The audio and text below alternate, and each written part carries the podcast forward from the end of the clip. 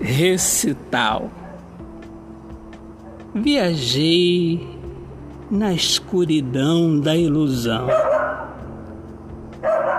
e tropecei no orgulho, na angústia eu me fechava, não clamava, reclamava e desamava.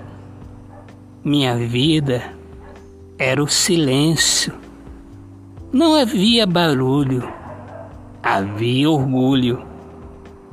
Hoje eu canto, eu recito um poema, eu exponho aos céus o meu sentimento e feliz me sinto.